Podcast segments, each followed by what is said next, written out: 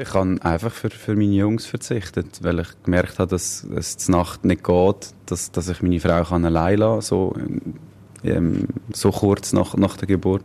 Der Valentin Stocker hat mich mit dieser Aussage und diesem Thema draufgelüpft. Papi werden als Fußballprofi. Wie ist das und was steckt hinter den Instagram-Bildern der Profis? Mit den herzigen Buschi-Händchen ist der Papi bei der Veröffentlichung von diesem Bild echt schon wieder im Training oder am Match? Willkommen im Penalty Podcast. Zeit der Stefan Plattner. Der Basilisk Penalty Podcast. Präsentiert von der Sabak-Ausstellung in Füllinsdorf. Wir bleiben am Ball und gehen für Sie bis in die Verlängerung, wenn es um eine professionelle Beratung für einen Innenausbau geht. Willkommen in der Familie, die absolut perfekte Zugabe für unsere Familie. Wir sind mehr als glücklich, wir lieben die Maleia. Sie sagen, ich sei anders geworden, aber nein, ich habe ein paar Prioritäten im Leben. Willkommen in der Familie, Zoe Estelle. Unglaublich glücklich, dass unsere Familie gewachsen ist mit der Geburt von unserem zweiten Sohn Kian. Wenn Fußballprofis Papi werden. Das ist unser Thema und das sind Zitate aus den Profilen in den sozialen Medien, wo Fußballer gerade frisch Papi geworden sind und sich freuen. Es sind übersetzte Zitate von Fabian Frey, Liam Miller, Tauland Chaka, Jean-Kevin Augustin, Silvan Widmer und Manuel Akanji. Wie bei all diesen Spielern das Papi werden abgelaufen ist, weiß ich nicht und auch nicht, wie die Zeit nach der Geburt war. Und mit dem Thema heute habe ich auch nicht den Anspruch auf ein absolutes Bild. Aber seit Anfangs 2021 dürfen wir in der Schweiz als frischer Papi zwei Wochen zahlten Urlaub beziehen. Das habe auch ich dürfen vor einem Jahr, wo meine Tochter auf die Welt gekommen ist.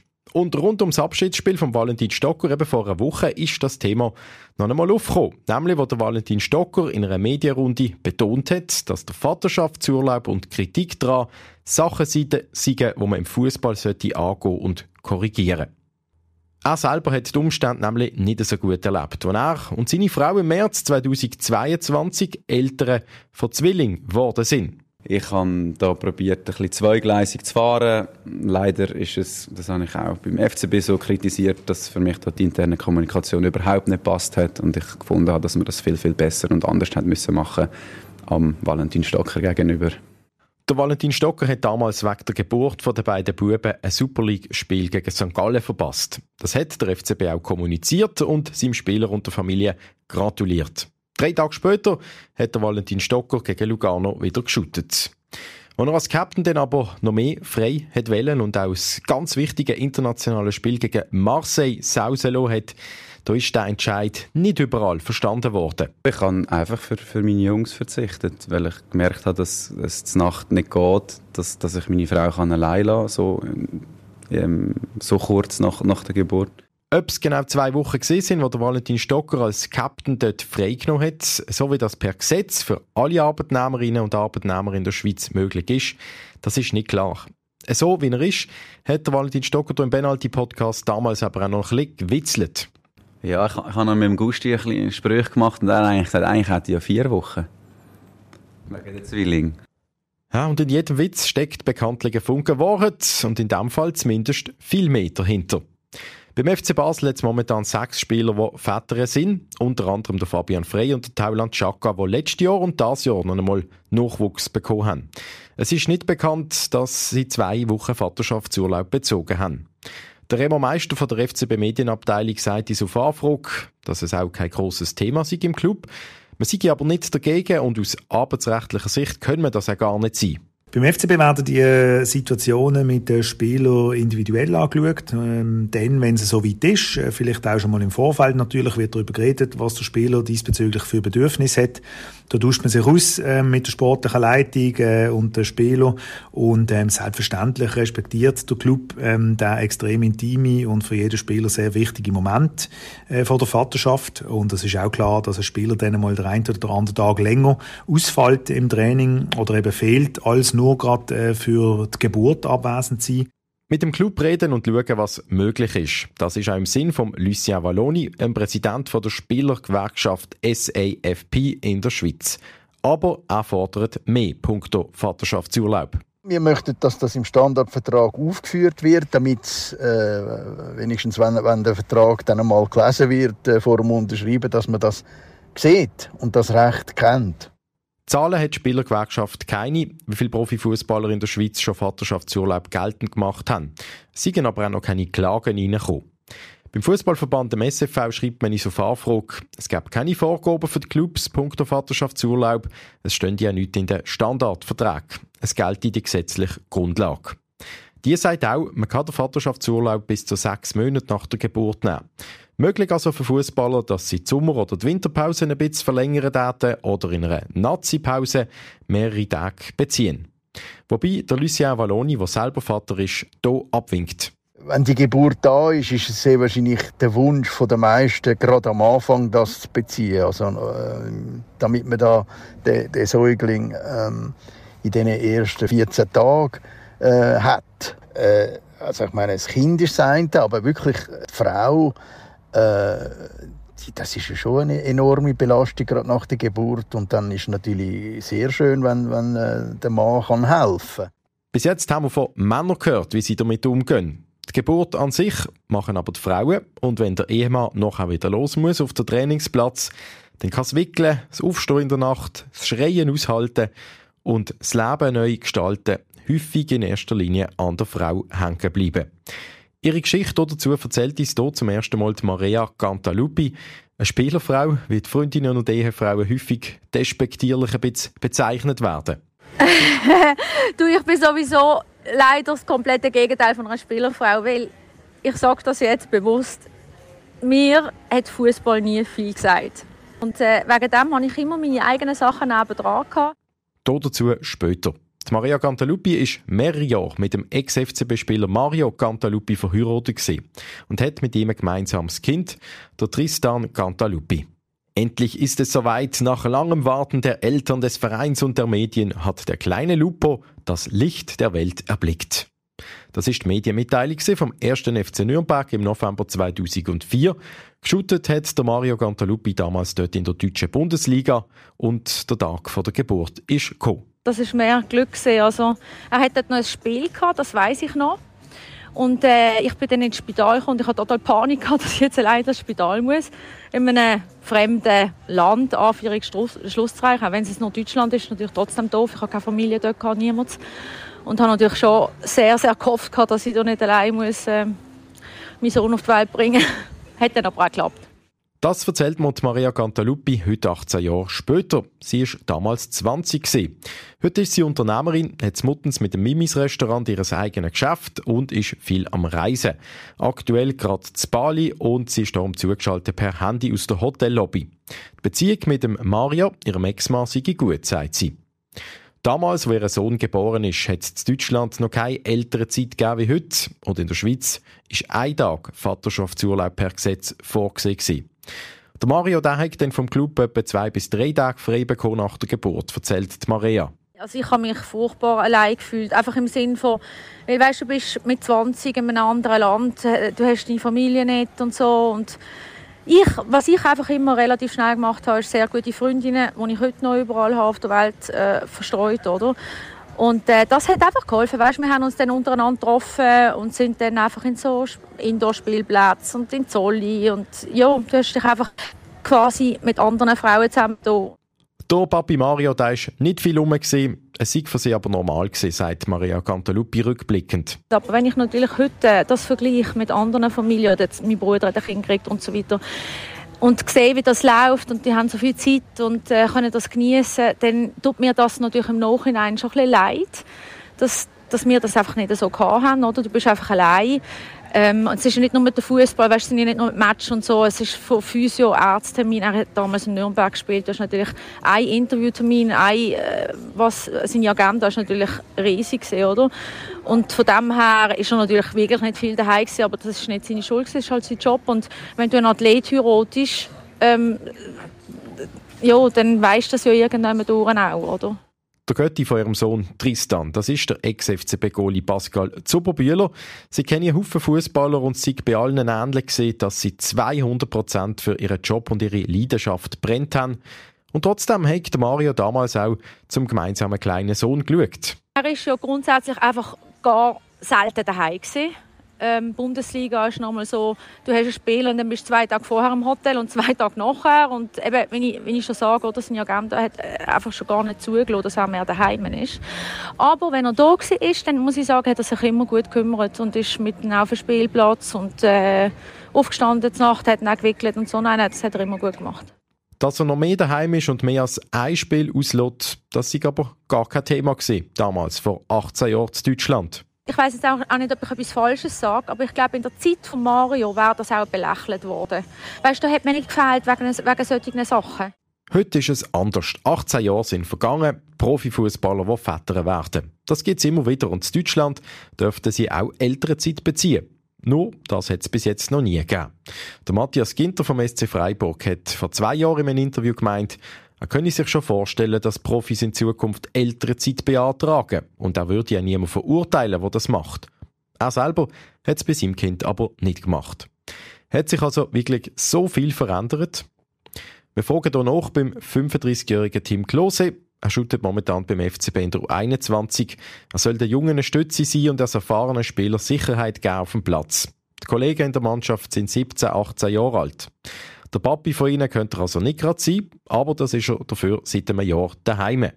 Die Geburt von seinem Kind hat er noch als Profi erlebt. Vor einem Jahr ist er nämlich bei Bristol City unter Vertrag in der zweithöchsten englischen Liga. Für die Geburt haben sich er und seine Frau aber für den Standort Basel entschieden.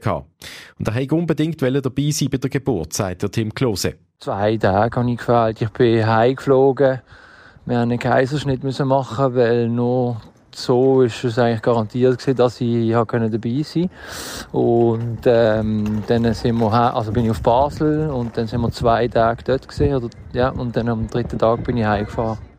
Sprich, heimgeflogen zu seinem Club auf Bristol auf England. 1000 Kilometer trennen ihn in dem Moment von seinem neugeborenen Kind und seiner Frau.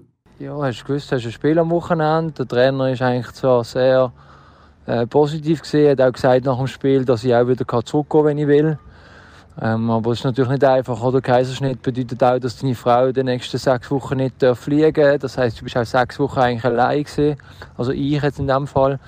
Und ja, es ist natürlich schwierig, äh, mit dieser Situation umzugehen, wenn, wenn du gerade frisch, geworden, frisch Papa geworden bist und, und kannst deinen Sohn eigentlich so nicht sehen. Seine Frau hat dafür die Familie um sich gehabt. Der Mann, der Papi Tim, der hat aber gleich gefehlt daheim. Das hat er auch realisiert.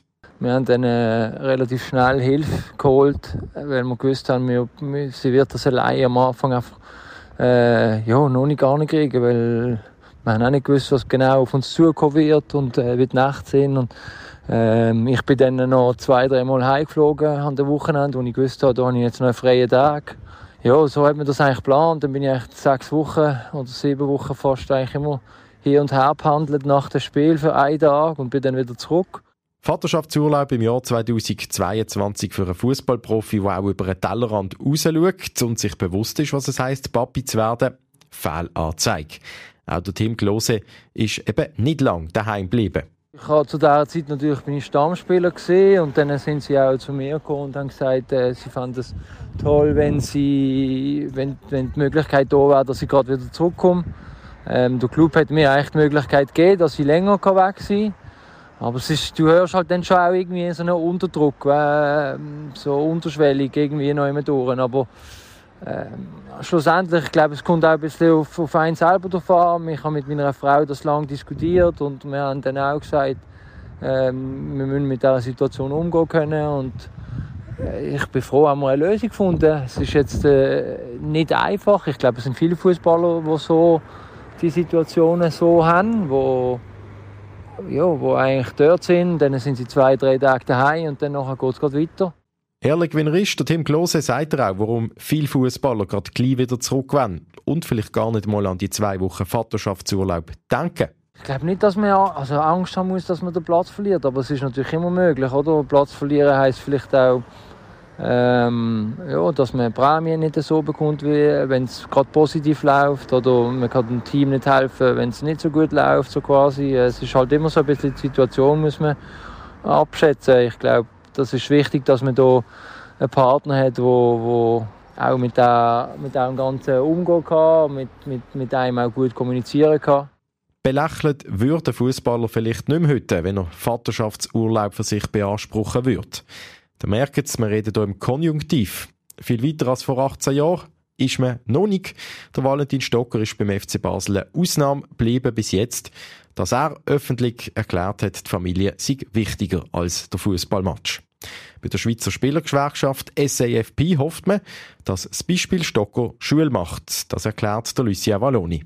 Ja, ich glaube, es ist wichtig, dass alle Spieler da äh, das, das Recht in Anspruch nehmen, damit es eben normal wird, damit äh, das mehr Akzeptanz findet und eben genau die Diskussion, dass der Club dann plötzlich nicht an erster Stelle steht und das irgendein Hindernis ist für die Karriere, das soll nicht sein.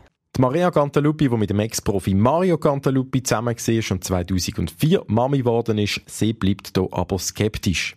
Ich weiß auch nicht, ob sich das durchsetzen wird, wenn ich ganz ehrlich bin. Keine Ahnung. Sie schaut heute nicht gefrustet zurück auf die Zeit, wo sie nicht viel von ihrem Mann hatte und sich eine Zeit lang auch furchtbar allein gefühlt hat. Die Maria Cantaluppi war damals 20. Sie hat in den letzten Jahren, wo der Sohn Tristan gross geworden ist, sich selber aber auch können verwirklichen Das Restaurant Muttens, das werde momentan familienintern gefeiert. Weil ich schon so früh Mami geworden bin und wirklich auf vieles verzichtet habe, dass ich jetzt einfach ein bisschen reisen möchte. Ich möchte jetzt einfach reisen und ich habe das mit meinen Kindern besprochen und das ist auch okay. Und ich finde, ja, es stimmt für alle und ich bin sehr happy. Bei ihrer Geschichte spürt man heraus, dass Frauen, die einen Fußballer heiraten und Kinder mit ihm haben, sich bewusst sein auf was sie sich einlösen. Das hat insofern auch der Valentin Stocker betont, als er vor eineinhalb Jahren im Penalty-Podcast über seine Familie geredet hat ich habe das Gefühl, wir haben mega Glück gehabt mit, mit den äh, zwei Jungs. Ich finde, sie machen es Nacht total gut, schlafen äh, relativ viel. Ähm, aber es ist natürlich auch klar, dass, dass äh, meine Frau äh, mir da im Moment gerade alles abnimmt, wo, wo irgendwie möglich ist und ich das auch total schätze, dass, dass, dass äh, ja, ich sie an meiner Seite habe. Ich denke, sonst wird es nicht gehen. Der Vaterschaftsurlaub ist im Profifußball definitiv noch nicht angekommen. Die Spielergewerkschaft will als nächstes darauf hinschaffen, dass das Recht bekannter wird für die Spieler. Dass es aber noch eine Zeit gehen könnte, bis es soweit ist, das zeigt auch die normale Arbeitswelt. Seit zwei Jahren gibt es den zweiwöchigen Vaterschaftsurlaub in der Schweiz. Eine erste aussagekräftige Bilanz ist letzten Oktober rausgekommen. Die zeigt, erst rund 70 Prozent der Väter beziehen den zahlten Urlaub. Und jetzt bei mir im Studio der Stefan Gutknecht, mein Podcast-Kollege. Hallo Stefan. Salut, lieber Stefan. Ja, du hast in der letzten Folge ein interessantes Interview drin gehabt und ich habe gedacht, dass wir noch mal ein bisschen analysieren und auseinandernehmen mit dem Nachwuchschef Daniel Stucki, der die Strategie und Ausrichtung erklärt hat hier im Podcast von der äh, U21. Und zwei Aussagen haben mich da besonders spannend gedacht, die wir anschauen wollen. Einerseits eben, dass die U21 mit sehr vielen Jungen Spieler ja mit vielen 17-Jährigen auch in der Promotion League gespielt, was er dazu gesagt hat. Und andererseits, dass, ähm, dass ich ein bisschen rausgehört habe, rausgespürt habe, ja, die eigenen aus der Region, ähm, die haben eigentlich fast jetzt keine Chancen auf Einsätze in der ersten Mannschaft. Wir hören jetzt rein, was äh, der Daniel Stucki gesagt hat. Zuerst aber schnell Buchhaltung noch. U21 ist ja schlecht gestartet, dann aber dreimal nicht verloren auch zwei Siege angelegt gegen Rapperswil-Jona und St. Gallen U21 und gegen die IB U21 unentschieden. Und der Daniel Stucki hat da eben dann Stellung genommen bei diesem Interview, dass man mit sieben 17-Jährigen und zwei 16-Jährigen im Kader antritt. Und das, du hast dann gesagt, ja, das ist doch ein Rechtsrisiko. Der Daniel Stucki sieht es ein bisschen anders. Nein, also ein Risiko. Wir haben auch schon ähm, eine Vorrunde gehabt vor, vor zwei Jahren, wo wir wo wir, wo wir nicht gut sind und wir haben nicht die Altersstruktur drin gehabt. Also, ich meine, für mich ist es kein Risiko, weil ich weiß, dass, dass die Jungs sehr, sehr gut sind, dass wir dort sehr gut arbeiten und die Adaption einfach einen gewissen Moment braucht. Die Adaption sind uns bewusst, dass sie nicht in vier oder sechs Wochen wird passieren. Wir rechnen eher Richtung äh, Rückrunde, dass sie sich adaptiert haben. Das sieht er also nicht, dass es da ein wahnsinniges Risiko ist, sondern sagt, es kommt dann schon noch. Man kann ja jetzt auch eine Aufwärtstendenz ein bisschen erkennen. Stefan, was hast du rausgehört ähm, bei ihm? Glaubt man wirklich daran, dass das kein Risiko ist oder ist das einfach mal eine Probe, weil der David Degen ja auch beim FCB doch auch risikoreich gern unterwegs ist? Nein, es ist einfach, glaube ich, der, der konsequente Weg, wo sie gehen wollen, weil sie halt in dieser Altersklasse sehr viele Spieler haben, sehr viele interessante Spieler auch und auch vor der nächste Weg, die ihn anführen. Ich habe das wirklich gut erklärt gefunden von Daniel Stock, eben, warum sollte man ähm, so einen in der U19 spielen lassen, wenn er in der nächsthöheren Kategorie in der U21 kann spielen und besser gefordert wird. Und das ist ja schlussendlich schon das Entscheidende. Ich weiß auch, wo man äh, vor zig Jahren auf die Tabelle geschaut haben, ähm, von der dritthöchsten Liga ist der FCB immer wieder so, ich sage jetzt einmal, vorne mit dabei gesehen, aber eigentlich ist doch das egal, wenn wir ganz ehrlich sind, ob jetzt die U21... Aber wenn du immer verlierst, als Junge es geht jetzt mal, wenn wir Gesamttabellen anschauen, ist doch egal, ob sie jetzt Fünfte werden, Zehnte werden oder Zwölfte werden. Das ist für eine U21 Schlussendlich, äh, ja, kann man darüber diskutieren. Auch, schau, Zürich ist vor dem FCB mit U21, aber ich glaube, man muss eben anschauen, mit welchen Spielern treten die entsprechenden Mannschaften an. Und es braucht sicherlich einfach auch Geduld, weil immer noch etwa zwei Drittel von diesen Mannschaften in der Promotion League, das sind ähm, Teams wie Breiterein, Paradiso, Delemont etc., Briel, das sind Etwa Mannschaften, ja, Traditionsmannschaften zum Teil und das sind erwachsene Männer und wenn dann 16-Jährige oder 17-Jährige kommen, ja, die zahlen am Anfang sicherlich noch Lehrgeld aber für die Entwicklung, wie der Daniel Stucki gesagt hat, ähm, bringt sie das definitiv weiter, wie sie würde gegen Spieler in der gleichen Alterskategorie spielen. Das fördert, respektive fordert sie dann eine Konsequenz. Aber wenn man eben die Tabellen anschaut, wie du sagst, müssen wir das ja schon noch schnell ein bisschen analysieren. Ähm, man sieht der FC Zürich, auch wie in der äh, obersten Liga, jetzt auch in der dritthöchsten Liga, Promotion League, ist der mit der U21 einfach der Erste. Und die sind nicht einfach der, alle viel älter dort in der U21, wenn wir betonen, der FCB U21, das ist die jüngste von allen Mannschaften in der Promotion League, das ist so, das Durchschnittsalter beträgt 18,5. Zürcher, die haben ein Durchschnittsalter von 19,5. Also ein Jahr mehr sind Erste. Also so viel ist ja ein Jahr Unterschied nicht. Doch, eben schon. Findest du schon? Eben schon. Das du, schaffst, genau du schaffst in diesem Bereich, auch trainermässig, ja? ja, aber das ist schon wirklich der, der rechte Unterschied, wenn man sieht, gerade die bei den Zürcher, viele haben einfach schon eine Saison in der Promotion League geshootet und wenn du halt ein Jahr lang schon in der dritthöchsten Liga shootest, dann wirst du automatisch entsprechend halt mehr gefordert, eben gegen Erwachsene zu shooten, wie die vom FCB, wo letzte Saison noch in der U18 gegen Gleichaltrige geshootet haben. Und was man auch muss sehen, bei, bei Zürich hat es zum Beispiel auch Spieler drin, die haben letzte Saison oder die letzten beiden Saison zum Beispiel der Reichmut hat in der Challenge League schon geshootet, also ist sich ein höheres Niveau gewöhnt. Und auch viele andere, die dort bei den Zürcher shooten, haben schon mehr oder weniger eine ganze Saison eine Promotion League in dabei und das hilft einfach, das hilft einfach in deren Entwicklung und darum ist gerade so bei den Jungen ein Jahr halt schon noch sehr entscheidend. Was man auch könnte vermuten, dass beim FC Zürich bei der U21 viele Spieler aus dem eins quasi abgenommen werden zum Aushelfen oder weil sie verletzt sind beim Aufbau ähm, noch dort shooten. Das ist, dem ist aber nicht so. Der FCZ U21 hat nur der Okoflex einmal eingewechselt und auch andere ähm, U21-Mannschaften, die in der Promotion League sind, die haben jetzt nicht regelmäßig äh, Spieler aus dem 1 noch den, außer IB, wo da David Vobalmos im Goal hat oder auch der Sandro Lauper und der Ulysses Garcia eingesetzt hat. Weil ich denke, das ist dort meistens auch, gerade zum Beispiel beim von Balmos, ein idealer Einstieg, um nach einer Verletzung wieder Spielpraxis können sammeln. Das ist sicherlich so ein Punkt.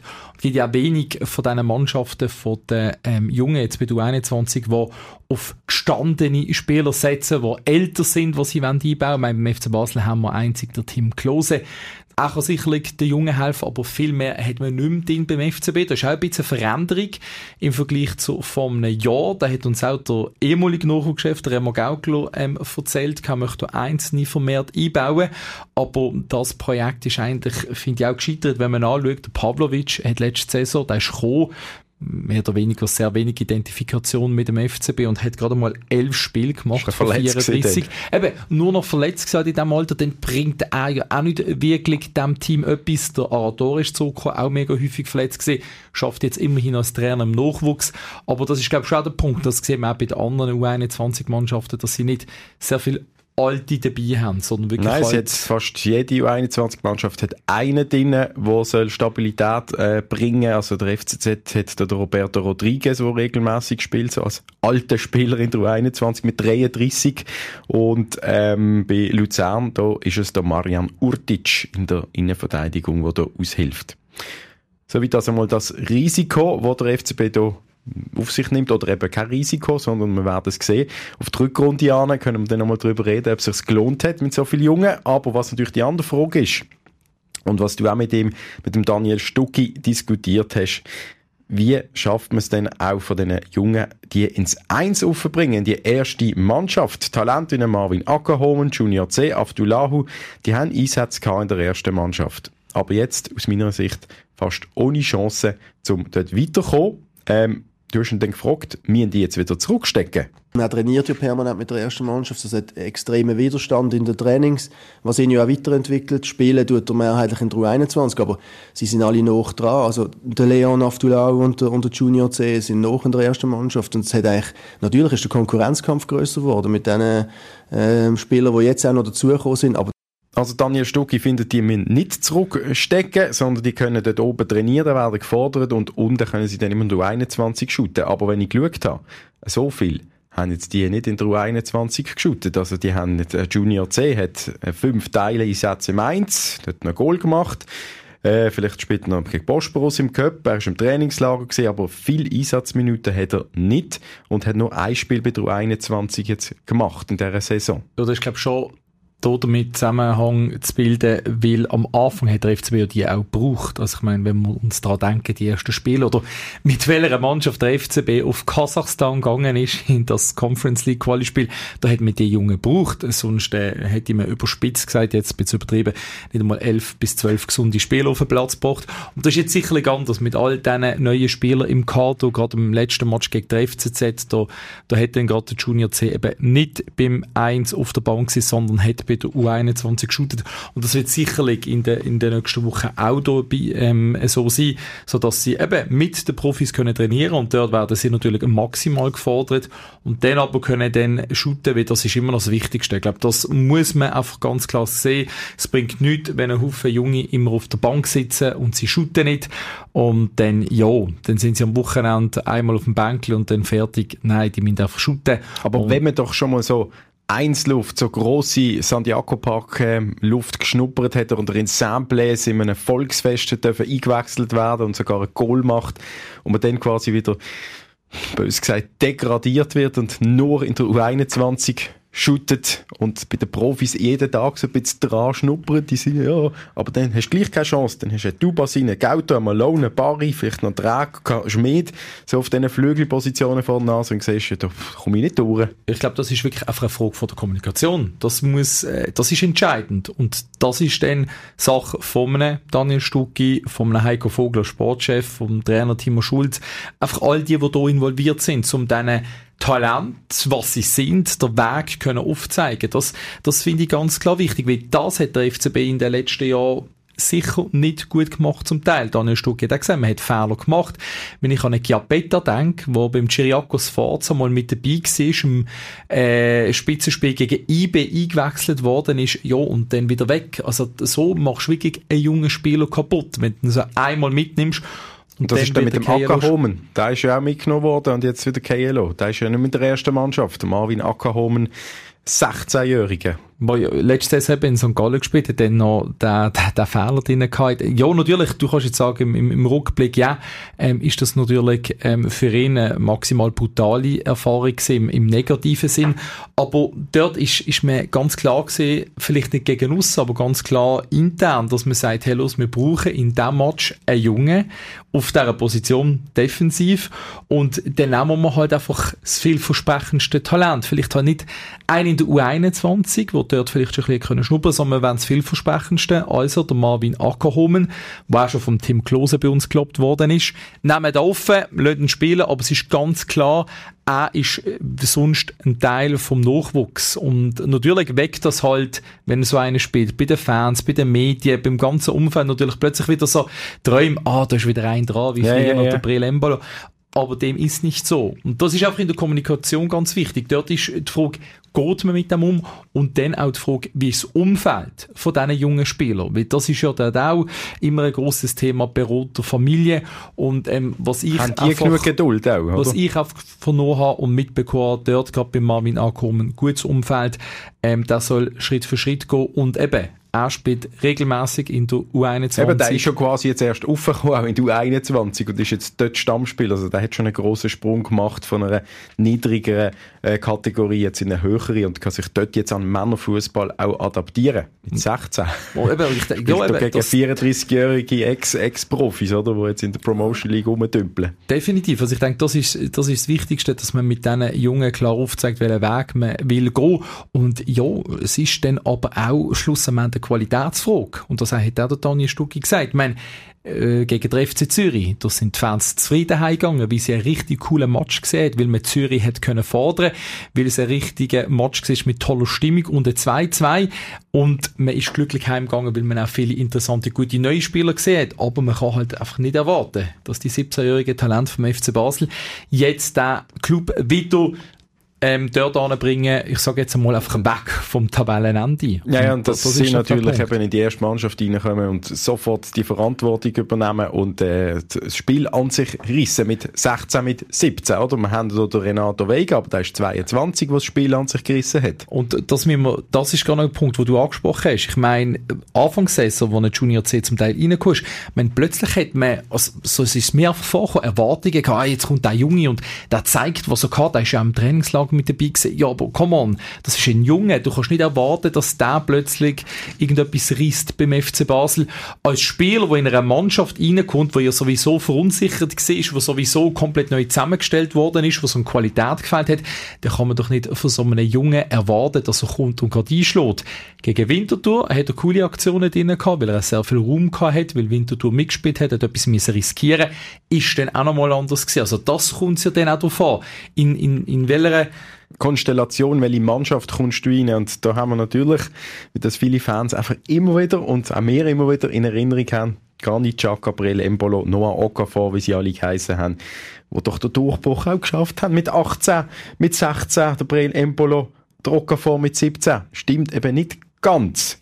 Beim Granit kann man sagen, der hat's, das ist wirklich Ausnahme, zack, reingekommen und neben Benny Huckel als Papi-Figur nebendran können reüssieren ist einfach auch ein Ausnahmespieler. Ich meine, das hat man ja gesehen jetzt in den letzten Jahren ähm, oder jetzt in der Schweizer Nazi vom Typ her, ähm, was der einfach bringt und das ist ja schon in jungen Jahren gesehen. Eben, er ist dort in ein Team gekommen, wo ähm, gestanden war mit prägenden Spielern, mit erfahrenen Spielern, eine gute Mannschaft, wo er hat können reinkommen, Fehler machen und hat sich dann gesteigert und ist ja dann sehr schnell ein Taktgeber gewesen. Und das hat man im Moment einfach nicht. Also eben, wenn ein Marvin Ackerhomen würde spielen, dann würde er neben einem Gomas spielen, wenn er nicht gerade verletzt ist, der sehr jung ist, neben einem Finn van Bremen, der zum ersten Mal im Ausland ist. Also, ja, Anfang Saison, man hat jetzt den Barisic geholt, auch er noch nicht in... Das ist ja 22 ja auch immer noch jung. Also das ist einfach eine Konstellation, wo man immer muss im Blick haben, in welcher Konstellation kommt man denn ins Eins und wer hat man neben sich, vor sich, ähm, wo man sich kann challengen Und das ist natürlich früher noch schon anders gesehen. Und auch bei einem Prilembolo darf man nicht vergessen. Auch er hat eine Zeit gebraucht, bis er dann wirklich, ich sage jetzt mal, seinen Durchbruch geschafft hat. Jetzt werden wir schauen, ob vielleicht äh, Junior C oder Leon Abdullahu im Cup am Wochenende doch nochmal eine Chance bekommt, ein paar Einsatzminuten. Sehe ich, gut, oder? Sehe ich gar nicht jetzt. Sehe ich jetzt gar nicht. Ich meine, äh, jetzt musst du doch wirklich erstens mal die spielen lassen, die neu dazugekommen sind, dass die sich können einspielen können. Und zweitens hat du 21 am Samstag ein Match daheim gegen Paradiso, also die Jungen dort shooten gegen ein gutes Team. Die sind nämlich punktgleich mit dem FCZ, dort vorne mit dabei, dort Spielpraxis holen und dann auf das Göppspiel verzichten. Vielen Dank, Stefan. Seit zwei Wochen spielen wir hier im Penalty Podcast auch immer wieder unsere Goal Challenge.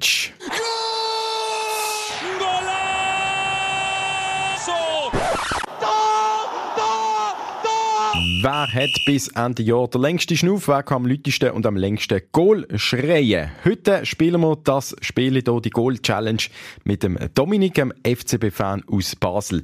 Und punkto Goal Jubel, Goal schreien, da mag er sich noch ganz besonders an ein Jubel von ihm erinnern. Oh, das ist schon ganz lang her. Das ist gesehen, wo wir das erste Mal Qualifikation in die Champions League geschafft haben gegen Celtic Glasgow.